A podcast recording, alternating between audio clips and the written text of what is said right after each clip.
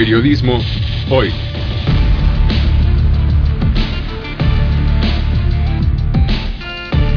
Avatares, riesgos y transformaciones del oficio de informar.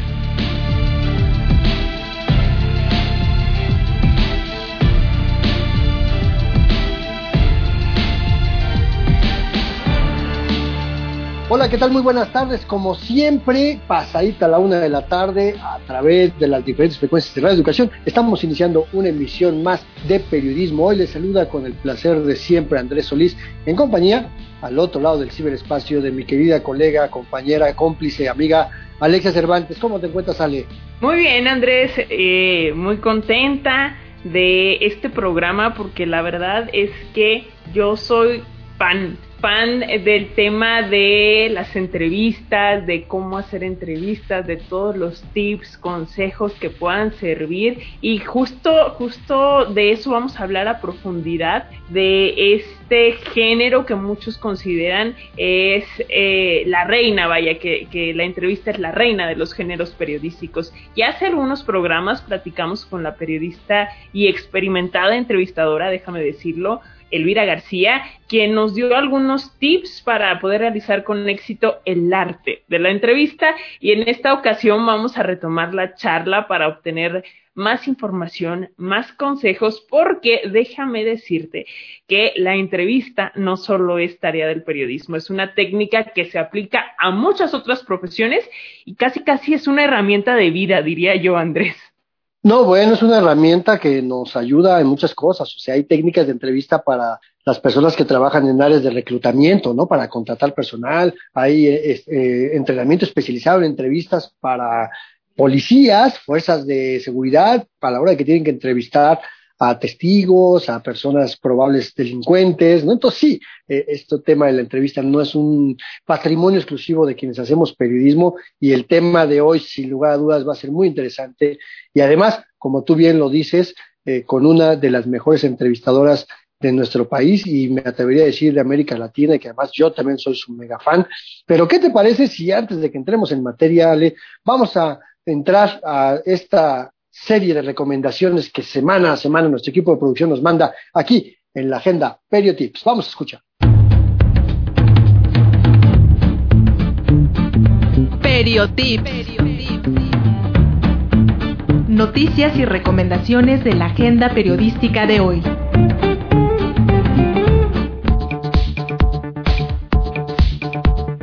Comenzamos con nuestras recomendaciones. La periodista Elvira García, que ganó el Premio Nacional de Periodismo 2019 en el género de entrevista, invita al taller Entrevista, Reina de los Géneros Periodísticos. Está dirigido a periodistas en activo, estudiantes de periodismo, comunicación y cine, así como profesionistas de otras carreras que utilicen la entrevista como herramienta de trabajo. El objetivo es afinar las capacidades para la realización de entrevistas. El taller se llevará a cabo el 30 de abril, 7, 14 y 21 de mayo en un horario de 11 a 14 horas y la modalidad será virtual. Para mayor información e inscripciones pueden enviar un correo a entrenosradiored.gmail.com o bien pueden enviar un mensaje vía WhatsApp al 55 41 29 69 20. Artículo 19 invita al taller sobre Internet y derechos digitales en México y Centroamérica. Este taller hará hincapié en temas relacionados con el contexto global de discusión sobre el poder de las empresas de Internet y su impacto en los derechos humanos. Cubrirá cuestiones como privacidad y protección de datos personales, moderación de contenidos, gobernanza de Internet y autoritarismo gubernamental en el ámbito digital, entre otros. La modalidad será presencial en la Ciudad de México los días 27 y 28 de junio en un horario de 9.30 a 13 horas. Puedes obtener más información en la página de Facebook Article 19 México. La Comisión Nacional para el Conocimiento y Uso de la Biodiversidad invita al sexto concurso nacional de fotografía de naturaleza.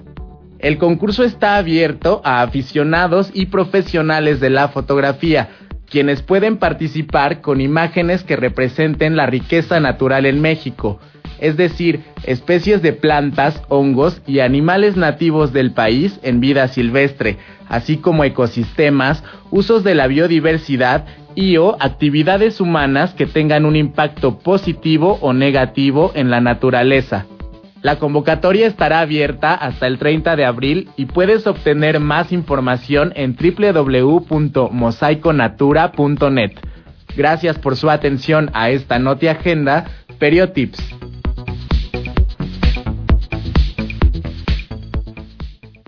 Comuníquense que estamos aquí ya muy pendientes con la pluma y el teclado listos para recibir sus mensajes en Facebook. Recuerden que nos encuentran como Periodismo Hoy. En Twitter somos arroba hoy periodismo. Aquí ya saben, estamos pendientes de todas sus comunicaciones y recuerden también que tenemos nuestro podcast, cada semana está disponible al día siguiente de la transmisión en vivo, está el programa disponible en la página de Radio Educación para que puedan escuchar, volver a escuchar, descargar y compartir cada uno de nuestros programas. Así es, Andrés, tenemos el comentario de Angélica Aveleira, que le envía saludos a la güera, dice a la güera Mary McMasters, que fue nuestro personaje de periodismo en persona de la semana pasada. Gracias los que se comunicaron con nosotros, como siempre. Y bueno, pues, ¿qué te parece si vamos de una vez con las primeras pistas de periodismo en persona del día de hoy? Hoy vamos a hablar de, de una mujer verdaderamente comprometida con la protección a periodistas en México. De hecho, se desempeñó como relatora para la libertad de expresión de la Comisión de Derechos Humanos del entonces llamado Distrito Federal del DF. Así que comuníquense con nosotros si tienen alguna idea de quién se trata y mientras arrancamos esta conversación sobre el arte de hacer entrevistas.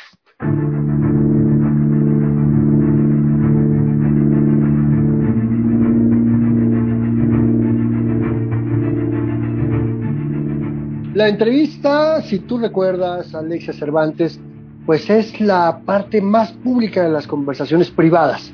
Funciona con las reglas del diálogo privado, la proximidad, las interrupciones, la espontaneidad, pues hasta con el cafecito por delante, ¿no? Pero está también construida para el ámbito de lo público.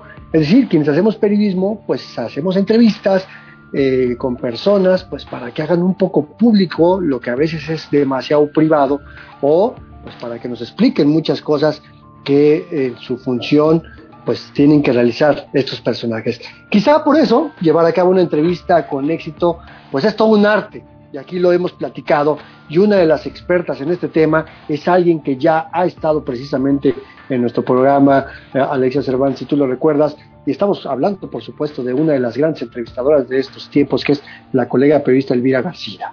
Claro que sí, Andrés. Yo muy contenta de tenerla nuevamente aquí, una de las mejores entrevistadoras de nuestro país. Eh, como bien lo dices, Elvira García es periodista, escritora, creadora y conductora de programas de radio, directora y realizadora de documentales para el Canal 22, también para TV UNAM y ha obtenido en tres ocasiones el Premio Nacional de Periodismo. Así que, Elvira, bienvenida. Este espacio es tuyo. Ay, pues muchas gracias, Alexia, gracias, Andrés, gracias por invitarme y yo encantada de puestísima para que me pregunte.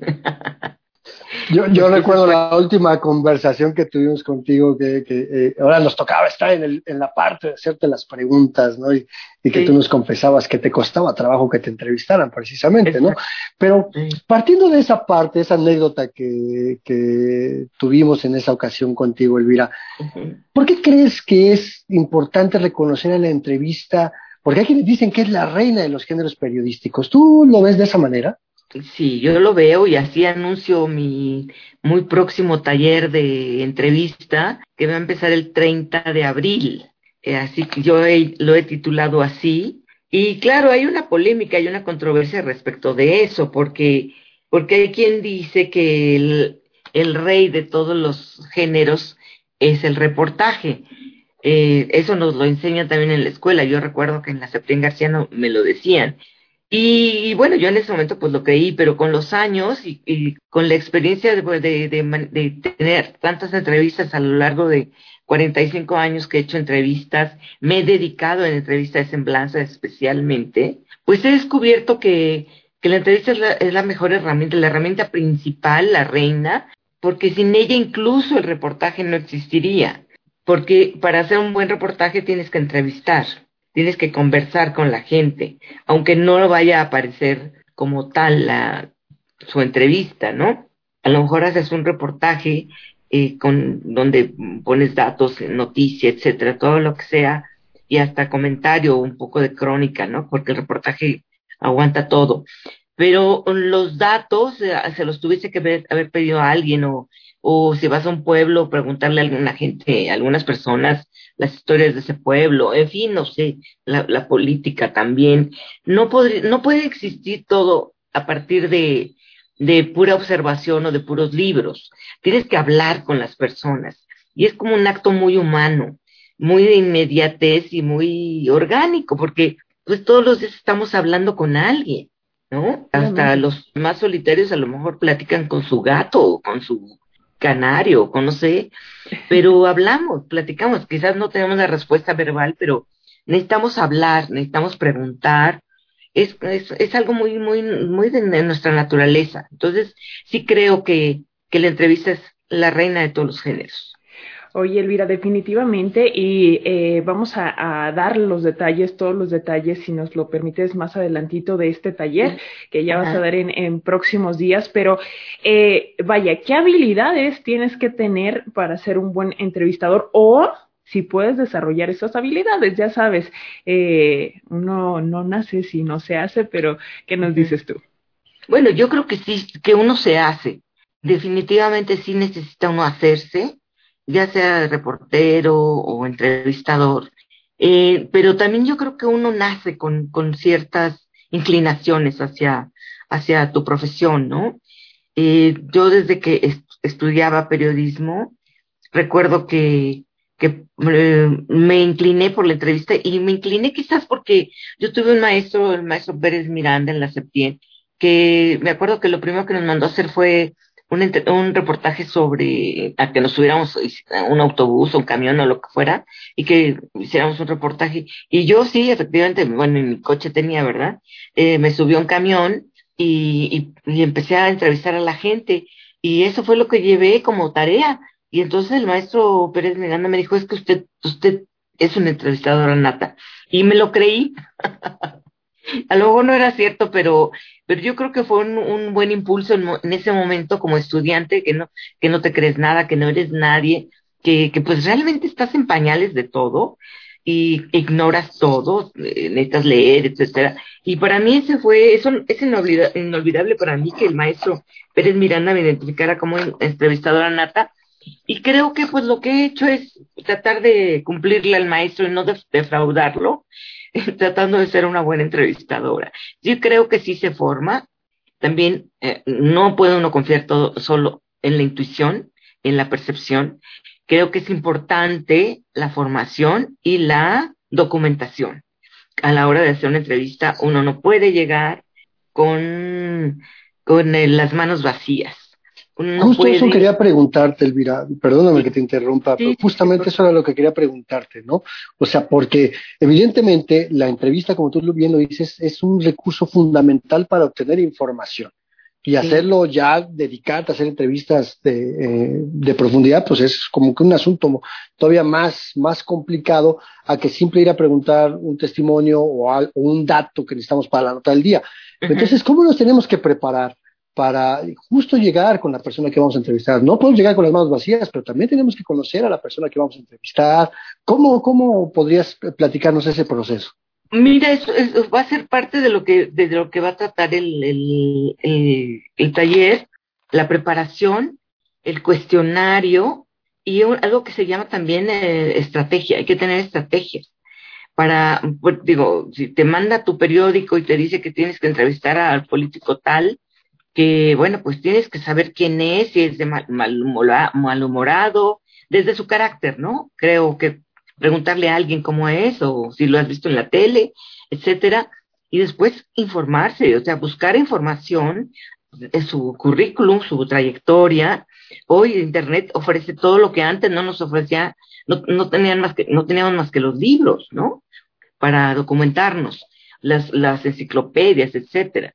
Pero hoy hay una infinidad de fuentes de información en la Internet y que también yo creo que tiene sus pros y sus contras, porque todo el mundo recurre a Wikipedia y no siempre Wikipedia está bien hecha. Los datos de ahí pueden ser falsos.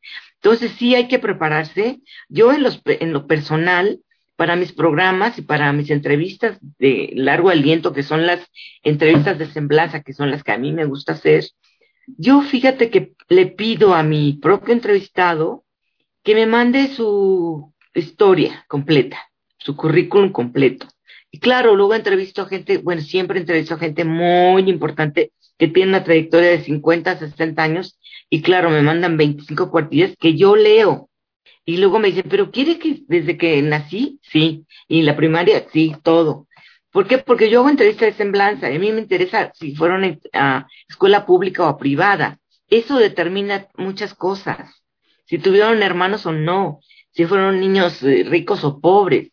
Eh, y luego, pues, eh, también en, la carrera que estudiaron, los lugares donde han estado, cuánto tiempo han estado en un lugar, también me importa eso. Hay gente que en un año cambia, eh, no está más de un año en un trabajo. Y a mí me inquieta y me, me mueve a una pregunta, ¿por qué te cambias de trabajo tan frecuentemente? Pero eso solo lo sé si leo su currículo completo. Y claro, también me mandan la sinopsis para cuando no tengo tiempo de leer completito. ¿Y por qué no me, por qué no busco en, internet? Pues por eso, porque no, no confío al 100 eh, en, en los datos que hay en la nube, en la, en la internet, ¿no? Prefiero, porque sé que si tú ahorita me pides eh, mi historial, mi currículum, te voy a mandar algo que yo escribí y que sé que está bien, ¿no? Porque pues es mi historia. Entonces hay, hay que pedirlo, porque también hay la idea de que uno no debe de pedir información al entrevistado porque cómo van a pensar que, que, yo soy floja y que no quiero buscar. No, no es eso. Yo creo que también hay que tener la humildad de decir, sabe que yo no confío en la información que hay en la, en la Internet, quiero, confío en la que usted me dé, que no significa que tú vas a ser complaciente a la hora de las preguntas, son cosas muy distintas. ¿no?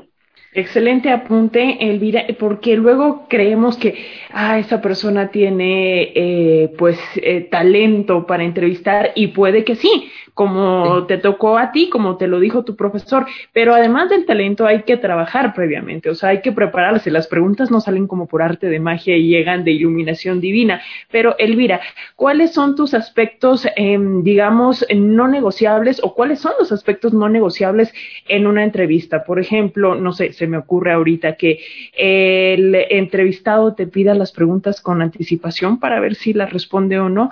¿Cuáles aspectos no son negociables?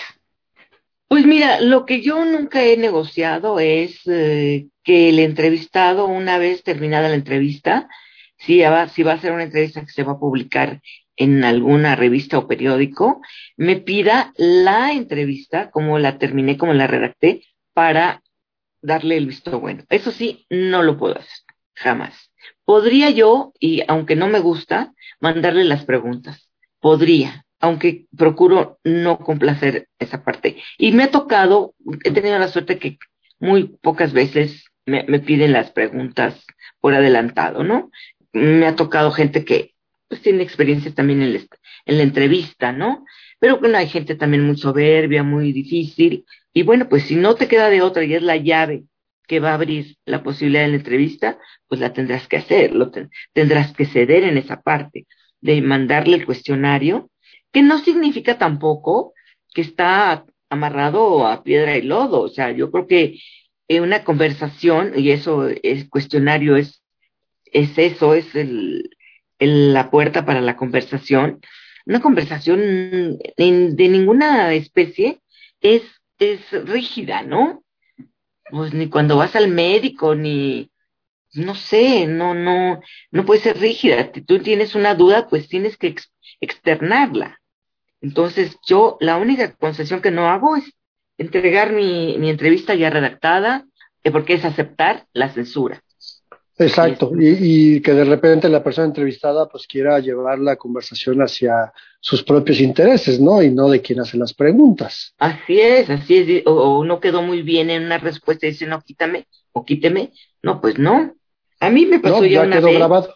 Una vez he vivido eso con San Juana Martínez para mi libro, este, ellas tecleando su historia, eh, que son 14 mujeres periodistas de cuatro generaciones y la única, la única periodista que se puso los moños y que me pidió que sin así no, no me pidió, me condicionó, me dijo, mándame por favor la entrevista, además de una muy mala actitud, mándame por favor la entrevista como la termines, si no me la mandas, no voy a autorizar su publicación. Le dije, pues fíjate que no te lo voy a mandar y entonces no vas a estar en mi libro. Y gracias. Yo ya la había entrevistado. Nomás acuérdate que yo tengo tu grabación. Yo tengo esa entrevista. Oye, y es que justamente eh, en ese tenor, digo, yo coincido totalmente contigo en que este pues la persona entrevistada pues accede a una conversación y pues como que no tiene mucho derecho a querer censurar o limitar el contenido, ¿no? Pero entonces, ¿cómo hay que establecer esa relación con, con la persona entrevistada? Bueno, yo creo que eso es algo que se establece desde un principio y que, y que si no, como en este caso de Juana, pues mira, eso fue al final de la entrevista y, pues yo creo que quien salió perdiendo fue ella, porque el libro ha tenido mucho éxito y todas las colegas que están ahí son súper exitosas. Ella en ese momento pues también hacía periodismo y ahora pues hace cuestiones de gubernamentales. Pero yo creo que uno tiene que establecer desde un principio sus reglas. Dice, los entrevistados tienen reglas, pero uno también tiene las suyas. Y uno en algún momento puede ceder en ciertas cosas si el entrevistado te importa mucho o le importa mucho tu medio que tú tengas esa entrevista, pero no puedes ponerte de tapete. O sea, uno tiene dignidad como entrevistado. Y como yo soy freelance, tengo más dignidad porque, porque yo no le respondo a ningún, es decir, eh, yo soy mi propia jefa, ¿no? Y yo entrevisto a quien quiero. Entonces, eh, pues sí tengo también mis condiciones. Claro, aquí hay una negociación, ¿no? De pronto tienes que ceder si te importa mucho ese entrevistado, si es la única vez que, lo vas a ver, la única vez que está en el país, etcétera. Yo, yo he entrevistado, alguna vez me tocó entrevistar, estando en Cuba, al pintor Wilfrido Lam, y la primera vez que fui a Cuba no lo pude entrevistar, creo que estaba en París, y la segunda vez que fui, lo entrevisté en una circunstancia bastante difícil que fue en la, en la cama del hospital. Él estaba ya muy grave. Y bueno, muy enfermo, no grave, pero sí estaba muy enfermo. Y la única manera era ir al hospital y ponerle ahora sí que la, encima la grabadora, prácticamente en la cama, en la boca. Fue la única manera que yo pude entrevistarlo. Y entonces, pues, eh, son condiciones ya de vida, de las circunstancias personales de cada, de cada, de cada entrevistado pues así tienes que aceptarlas, no puedes poner que quieres todo maravilloso y que quieres que sea en la sala de su casa y con luces, no, yo tengo que hacer eso porque a, la que le interesa la entrevista es a mí. Entonces yo tengo que adaptarme e ir a un hospital y si me dan 50 minutos o 40, tengo que hacer mi entrevista en ese tiempo y si me, después de eso me sacan del, del cuarto porque ya no es el es, oportuno estar en la habitación, lo tengo que aceptar. O sea, sí hay circunstancias, ¿no? Estamos platicando con la periodista Elvira García, estamos hablando en torno a la entrevista, el arte de entrevistar y vamos a hacer una pequeña pausa, pero enseguida regresamos con más información sobre estos temas, con más tips, consejos y todos los detalles sobre un taller que Elvira García va a dar en unos cuantos días. Así que no se desconecten y seguimos.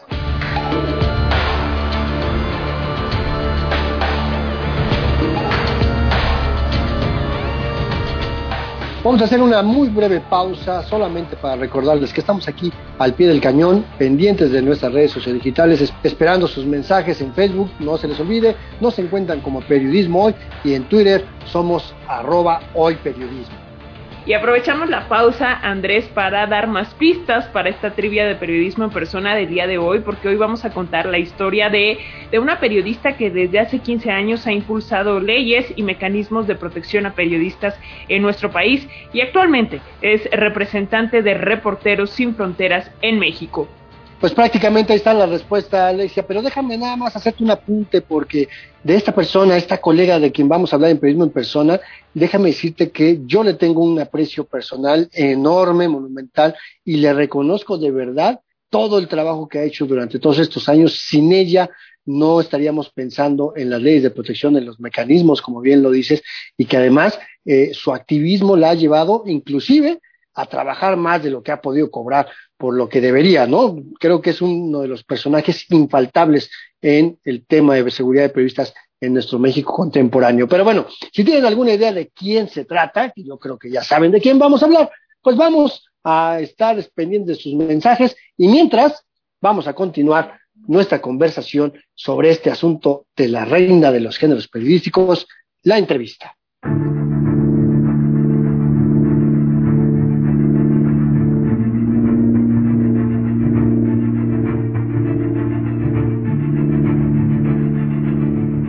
Estamos platicando con la periodista Elvira García, y es eh, periodista, sí, escritora, entrevistadora, creadora y conductora de programas de radio, también directora y realizadora de documentales para Canal 22, también para TV UNAM y ha obtenido en tres ocasiones el Premio Nacional de Periodismo. Y Elvira, estábamos hablando previo a este corte de que pues a veces tienes que hacer entrevistas en situaciones que pues no pudieran ser las más cómodas, pero tienes que ir a buscar esa entrevista, ¿no? Eh, eh, vaya, ese es el alma del entrevistador, pero ¿cuál dirías tú desde, desde tu punto de vista y con toda esta experiencia que ha sido, no sé, la entrevista que, más trabajo te ha costado? Platicábamos previo a iniciar esta grabación de, de, una entrevista, por ejemplo, a la escritora Nelly Campobello, no sé si quieres contarnos la anécdota, vaya, no sé tampoco si tengas un conteo de cuántas entrevistas has realizado a lo largo de toda tu carrera. Mira, eh, tengo más de 1200 entrevistas y bueno, ni siquiera estoy segura de que sea eso, puede que sean más. No sé si ya se los conté alguna vez, pero entrevisté a Mauricio Garcés, imagínate, ya es como del año del de antes de Cristo casi. Entonces, y que también fue una entrevista muy divertida porque al final ya quería, eh, ya, me, ya no me dejaba salir, quería que me quedara yo ahí a tomar una copa y, ya, y al otro día me hablaba por teléfono, que ya quería ligarme, como el buen ligador que era él. ya, andaba tras, ya, andaba tras, mis huesitos, así que eso fue una, una anécdota curiosa que tenía yo que decir, no, ya me voy, ya, ya terminó la entrevista. no, no, no, muy coqueto, muy coqueto el Mauricio Garcés. Esa es una anécdota divertida, pero sí, efectivamente, una, una entrevista, diría yo que la más estresante, la más angustiante, que me tocó hacer eh, fue en 1985 o sí, mediados 85, no recuerdo la fecha eh, exacta, pero fue una entrevista que le hice a Nelly Campobello, la bailarina y escritora, eh, la autora de Cartucho y, varios poemas, novelas, cuentos y, y pues, poesía también. Eh, resulta que yo quería llevarla a mi programa Retrato Hablado, el cual tuve durante 10 años en Radio UNAM. Yo quería llevarla al programa, me interesaba mucho su, su historia y anduve buscando todas las maneras de contactarla, no tenía ni idea de por dónde y finalmente ya no me acuerdo cómo, pero encontré a unos señores que se decían sus representantes y casi casi su familia y ya me puse en contacto con ellos, con ellos en esa época no había internet, solo teléfono y me después de mucho rogarles porque no te creas fue muy difícil que accedieran a, a la entrevista, mm, de hecho al principio no accedieron y justo por eso tuve que aceptar una cita con ellos, a, me invitaron a comer a un restaurante para que les platicara, querían conocerme, les platicara mi trabajo y lo que yo quería hacer con esa entrevista. En fin, que ya comimos, etcétera, era una señora y un señor que me invitaron y, me llevaron unos documentos muy interesantes de la historia de, de, Nelly. Y finalmente pues yo creo que les caí bien porque ahí después me enteré que pues por solo por eso me dieron la entrevista. Y, me, y accedieron a, a llevarme a Nelly a mi al estudio de, de Radio UNAM. Y se presentaron como como su familia, como alguien que la protegía, que ella no tenía, nunca tuvo hijos, no se casó y que entonces ella, um, María Cristina Belmont, eh, había sido alumna de la escuela de danza de Nelly Campobello, de Nelly y Gloria Campobello, y que a la, con el tiempo se, se quedó como su protectora, como su ayudante, y luego esta Cristina se casa con con un señor apellidado Cifuentes y resulta que pues entre los dos dice que la cuidaban, después me enteré que no había tal cuidado, porque se hizo un gran escándalo en, en México. Pero bueno, entonces ellos finalmente me llevan un día a Nelly a la cabina, yo bajo a recibirlos y ella baja en un Chevrolet del año 60 por ahí, muy maltratado, baja, la ayudan a bajar porque baja con mucha dificultad. Ella venía vestida con algo como un vestido negro pero muy deslavado, unas babuchas, unos zapatos ahí que le quedaban grandes, creo, y con un con un eh, abrigo de mink, pero muy, muy, muy deteriorado. Y mm, llegaba bastante despeinada y bueno, pues ya la ayudaron a subir a, la, a los escalones para llegar al estudio y ahí me empecé a dar cuenta de que ella estaba completamente eh, desorientada, desubicada, eh, tenía problemas para hablar y yo creo que venía con, con calmantes o alguna droga, alguna cosa, porque no podía eh, verbalizar, eh, no podía hablar bien. Eh, entonces, así cuando me di cuenta, ya estábamos en, eh, íbamos a empezar a grabar, cuando me doy cuenta de todo eso, y, y yo tenía que tomar la decisión, ¿hago la entrevista o la cancelo? Pero si la cancelaba, no la iba a volver a ver, no iba a volver a ver a esta mujer. Me daba la impresión de que la señora iba a morir pronto. Y, y, y, yo no sabía cuál era el papel todavía de estos señores, pero si me habían puesto tantas, tantas eh, condiciones, tantos requisitos, para una primera vez seguramente no habría una segunda. Entonces tomé la decisión de grabar la entrevista y dije, se graba, a ver cómo nos va.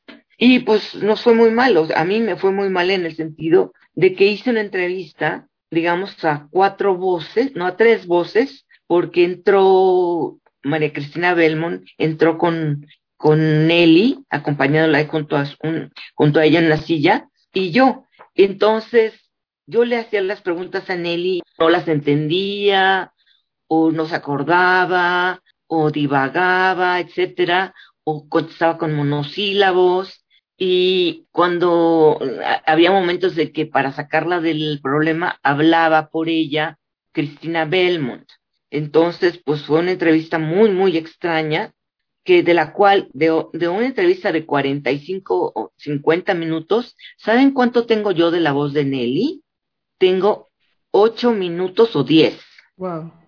Sin embargo, esa voz hoy, después a la luz de lo que ocurrió, esos diez minutos valen oro. ¿Por qué? Porque se va a Nelly, termina la entrevista, yo me siento la, entrevistadora más frustrada y más, más sonsa y más todo, y sobre todo frustrada, porque eso me pareció un masacote, ¿no? Iba a ser un problema de, edición tremendo, yo estuve a punto de cancelar todo, toda la, la serie, porque yo tenía un programa por mes dedicado a un personaje, entonces, pues se fueron y resulta que yo tenía programado otra otra entrevista, eh, la de Nelly saldría como en un mes, mes y medio, pues yo, estaba con un calendario bastante avanzado, y entonces de pronto, ocho días después salen los periódicos que Nelly Campobello había desaparecido y se le consideraba ya secuestrada. Y entonces empezó a salir en la jornada, en el Universal, en Excelsior, notas sobre quiénes eran sus secuestradores. Y resulta que esos secuestradores fueron los mismos que me la llevaron. Oye, y de esto déjame recomendarles, hay un libro muy interesante de la colega periodista Patricia Dávila que cuenta toda la historia de, de Nelly Campobello, que a mí me tocó cubrir en algún tiempo cuando se involucró la Comisión de Derechos Humanos del Distrito Federal, del entonces Distrito Federal, cuando Luis de la Barrera era el ombudsperson, ¿no? Sí, claro. y antes de que nos coma el tiempo, este, mi querida Elvira, a ver, platícanos del taller. ¿De qué va este taller? ¿Quién puede ir? ¿Qué les vas a enseñar? Pásanos el chisme. Bueno, mira, el taller, la entrevista reina de los géneros periodísticos, empieza el 30 de abril, son cuatro sábados, 30 de abril, 7, 14 y 21 de mayo, eh, de las, es de las 11 a las 2 de la tarde, y bueno, pues es vía Zoom, eh, pocos lugares, pero hay lugares, para los que quieran inscribirse. Las inscripciones, pues están en el correo, pueden hacerse al correo entre nos, radiored, arroba gmail.com, entre nos, radiored, arroba gmail.com, y uh, me pueden mandar un mensaje vía WhatsApp al 55 4129 6920. Repito, 55 41 29 6920 y por WhatsApp les digo todos los requerimientos, cuesta 3100 el curso de taller, son cuatro sábados, tres horas por taller, de las 11 a las 2 de la tarde. Oye, Elvira, ¿y nos puedes dar una probadita? No sé, ¿nos puedes platicar cuáles son los temas que se van a ver, que se van a abordar en tu taller? Sí, como no, te doy una probadita porque el taller, sí, el temario es bastante amplio, eh, porque pues son varias sesiones, 12. El, no, 12 horas, perdón, son 12 horas de sesión, pero sí es bastante. Mira, eh, vamos desde la revisión de los géneros periodísticos. Eh, va a haber, van a haber algunos, uno, dos, tres personas quizás, que no sean periodistas, que vienen de otras profesiones, pero también por eso debo retomar, empezar de cero para dar a conocer cuáles son los géneros a gente que no es periodista, pero que está interesada en la entrevista. Después ya abordaré directamente los, los, el género de la entrevista y los subgéneros de la entrevista, porque dentro de la entrevista hay muchos subgéneros y después abordaré la entrevista de semblanza, pero en el subgéneros me, me, voy a referir a las entrevistas que son pues para, para complementar un reportaje, las entrevistas que son que son meramente informativas para una nota de periódico, una nota de, un noticiero, las entrevistas de banquetas, las banqueteras que son tan sufridas también y que luego no sale nada, las ruedas de prensa donde también se entrevista y cómo, cómo es necesario que todos nos preparemos y no seamos eh, los que solamente ponemos el micrófono o la grabadora, que es muy, muy frecuente encontrar estas situaciones donde son dos o tres personas que entrevistan y los demás escuchan y, graban. Entonces, ejercer realmente nuestro, nuestro periodismo. Luego voy a revisar también el carácter de, cómo, cómo es el, carácter de cada, de cada periodista, cada entrevistador, porque es importante saber si eres tímido, si eres eh, penoso, si eres, eh, si te da pena preguntar, si eres demasiado sensible, si eres muy enojón, si eres muy desesperado, todo eso cuenta a la hora de, de preguntar. Todo eso lo siente tu entrevistado, eh, sobre todo si vas a hacer una entrevista larga, de largo aliento. Entonces, ¿cómo, cómo controlar tus nervios? ¿Cómo controlar la, la timidez y cuánto la timidez puede ayudarnos a hacer buenas preguntas, ¿no? Eh, también vamos a revisar los cuestionarios, cómo, cómo hay que hacerlos, si se conviene cronológicos, conviene por temas, cómo hay que prepararse, como decíamos, si eh, la Internet sirve, si Wikipedia es un pro, es un contra, a quién hay que pedir la información, al entrevistado o cómo nos documentamos, para qué nos sirven los libros, las enciclopedias, que cada vez están más en desuso, pero no los libros. Necesitamos saber prepararnos para tener unos buenos resultados. Todo periodista tiene que llegar con su buena preparación y entonces en la medida que el periodista llega preparado, todo va a ser más fácil, todo va a fluir, porque adiós nervios, adiós nervios, adiós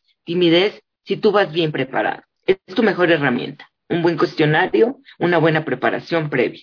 Eh, preguntarle al, al, entrevistado si no sabemos algunas cosas, no entendemos algunas cosas de, de su historial, yo creo que se vale llamarle y decirle, no entendí que, de qué se trata esto. Eh, también ser humildes cuando, también cuando no sabemos algo, eh, ser humildes y decírselo al, al, al entrevistado, no, no sé de esto, explíqueme, tratar de no ser soberbios, mirar a los ojos, cómo conectarse en esta relación de dos, que yo creo que se vuelve una relación amorosa, sin, digo, digo obviamente es una metáfora, para que ambos estemos felices en, una, en un diálogo, que sea un diálogo amoroso, que sea un diálogo constructivo y productivo.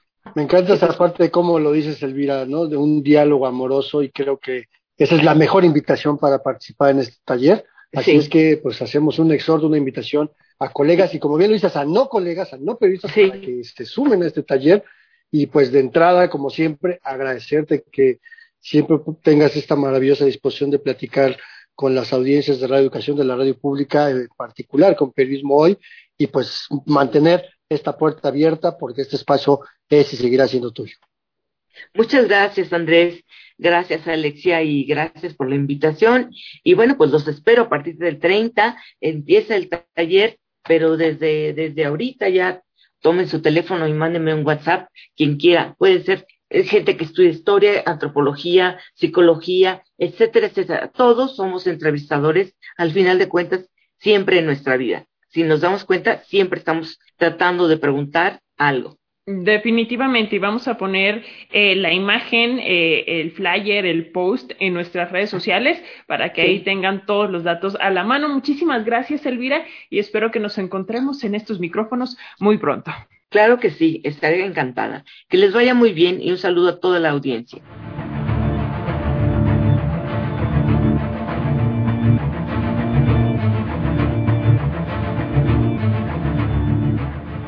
Bueno, pues como siempre, conversar con una gran conversadora es una tarea difícil, no lo sé tú, Alexia, pero a mí me resulta muy complicado poder entrevistar a alguien que es experta en hacer entrevistas, más de 1200 entrevistas en su vida profesional. Pero bueno, si quieren volver a escuchar esta maravillosa conversación con Elvira García, recuerden que está disponible el podcast con el programa completito íntegro sin ediciones en www.e-medioradio.edu.mx. Ahí pueden descargar el podcast de Periodismo Hoy directamente desde nuestro micrositio. Andrés, yo disfruté muchísimo la conversación con esta gran mujer, con esta gran periodista. Y bueno, pues, ¿qué te digo? Vamos ahora a periodismo en persona, a esta sección que, hay que decirlo, escribe Andrés Solís justamente y que está dedicada hoy a otra gran periodista, una periodista que desde hace años es representante en México de la organización internacional Reporteros Sin Fronteras. Escuchen bien, ¿de quién se trata?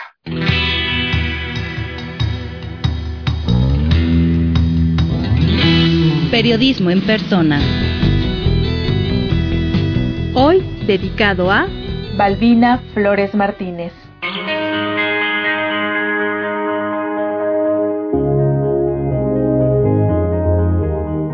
Alguna vez la veterana periodista Leonarda Reyes dijo de ella que era la periodista activista que trabajaba más que muchas personas juntas y es real. Gracias a ella no podríamos entender muchos de los avances en materia de protección de periodistas y personas defensoras de derechos humanos en México. Ella es Balbina Flores.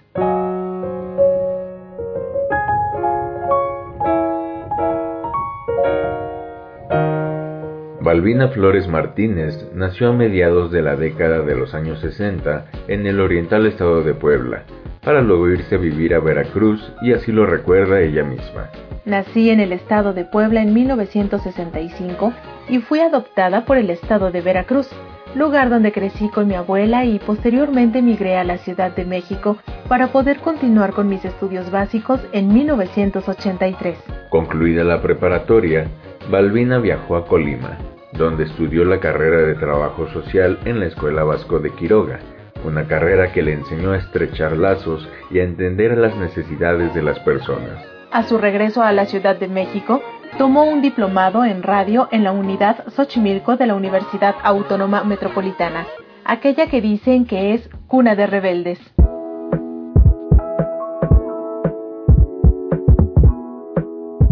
Su formación académica y su primer acercamiento a los medios despertaron el interés de Balbina por un tema que iba creciendo en la agenda pública de México y el mundo, la defensa de los derechos humanos.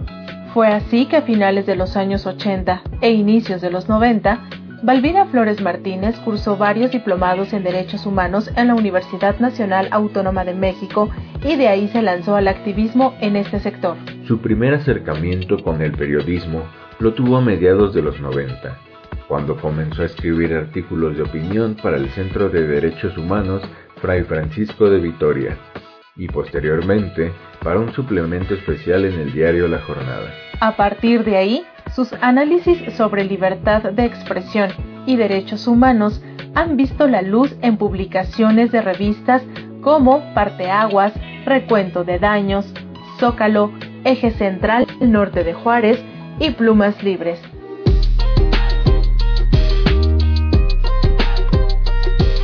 Gracias a su trabajo periodístico vinculado a la libertad de expresión, Balbina Flores se convirtió en corresponsal de Reporteros Sin Fronteras en el año 2002 y desde el 2017 es la representante oficial de esa organización en nuestro país. Desde Reporteros Sin Fronteras, Balbina Flores inició una importante labor en cuanto a la defensa de periodistas, en impulsar leyes de protección y en la creación de fiscalías especializadas que investiguen agresiones contra la prensa. En algún momento hizo una breve pausa en su corresponsalía para ser relatora de libertad de expresión en la Comisión de Derechos Humanos del entonces Distrito Federal, pero regresó a continuar su labor a favor de sus colegas. Hoy, además de continuar en la organización internacional, es también integrante del Consejo Consultivo del Mecanismo de Protección Integral de Periodistas y Personas Defensoras de Derechos Humanos de la Ciudad de México.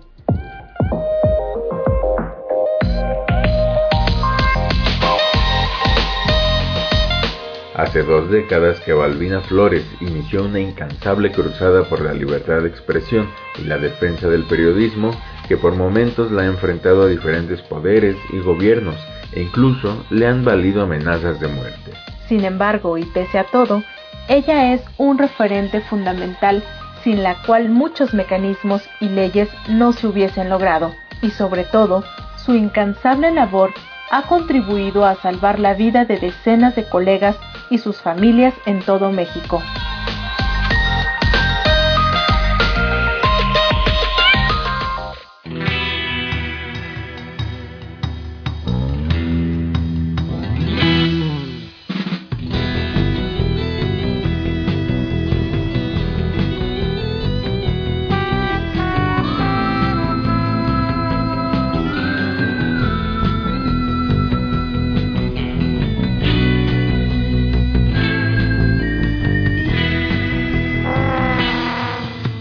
Es hora de despedirnos.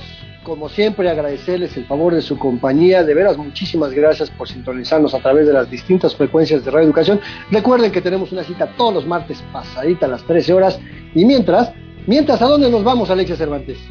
A las redes sociales, Andrés, seguimos ahí. En Facebook nos encuentran como Periodismo Hoy, en Twitter como arroba hoy periodismo. A lo largo de la semana compartimos también información. Allí también se carga, eh, se comparte el podcast de esta emisión y de todas las demás, de todos los otros programas que hemos realizado desde marzo de 2020 hasta la fecha. Así que allí seguimos la charla y como siempre Andrés Solís, un gusto, nos escuchamos la próxima semana.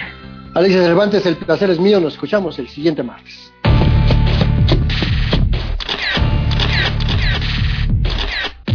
Periodismo hoy. Periodismo es publicar lo que alguien no quiere que se sepa. Todo lo demás son relaciones públicas.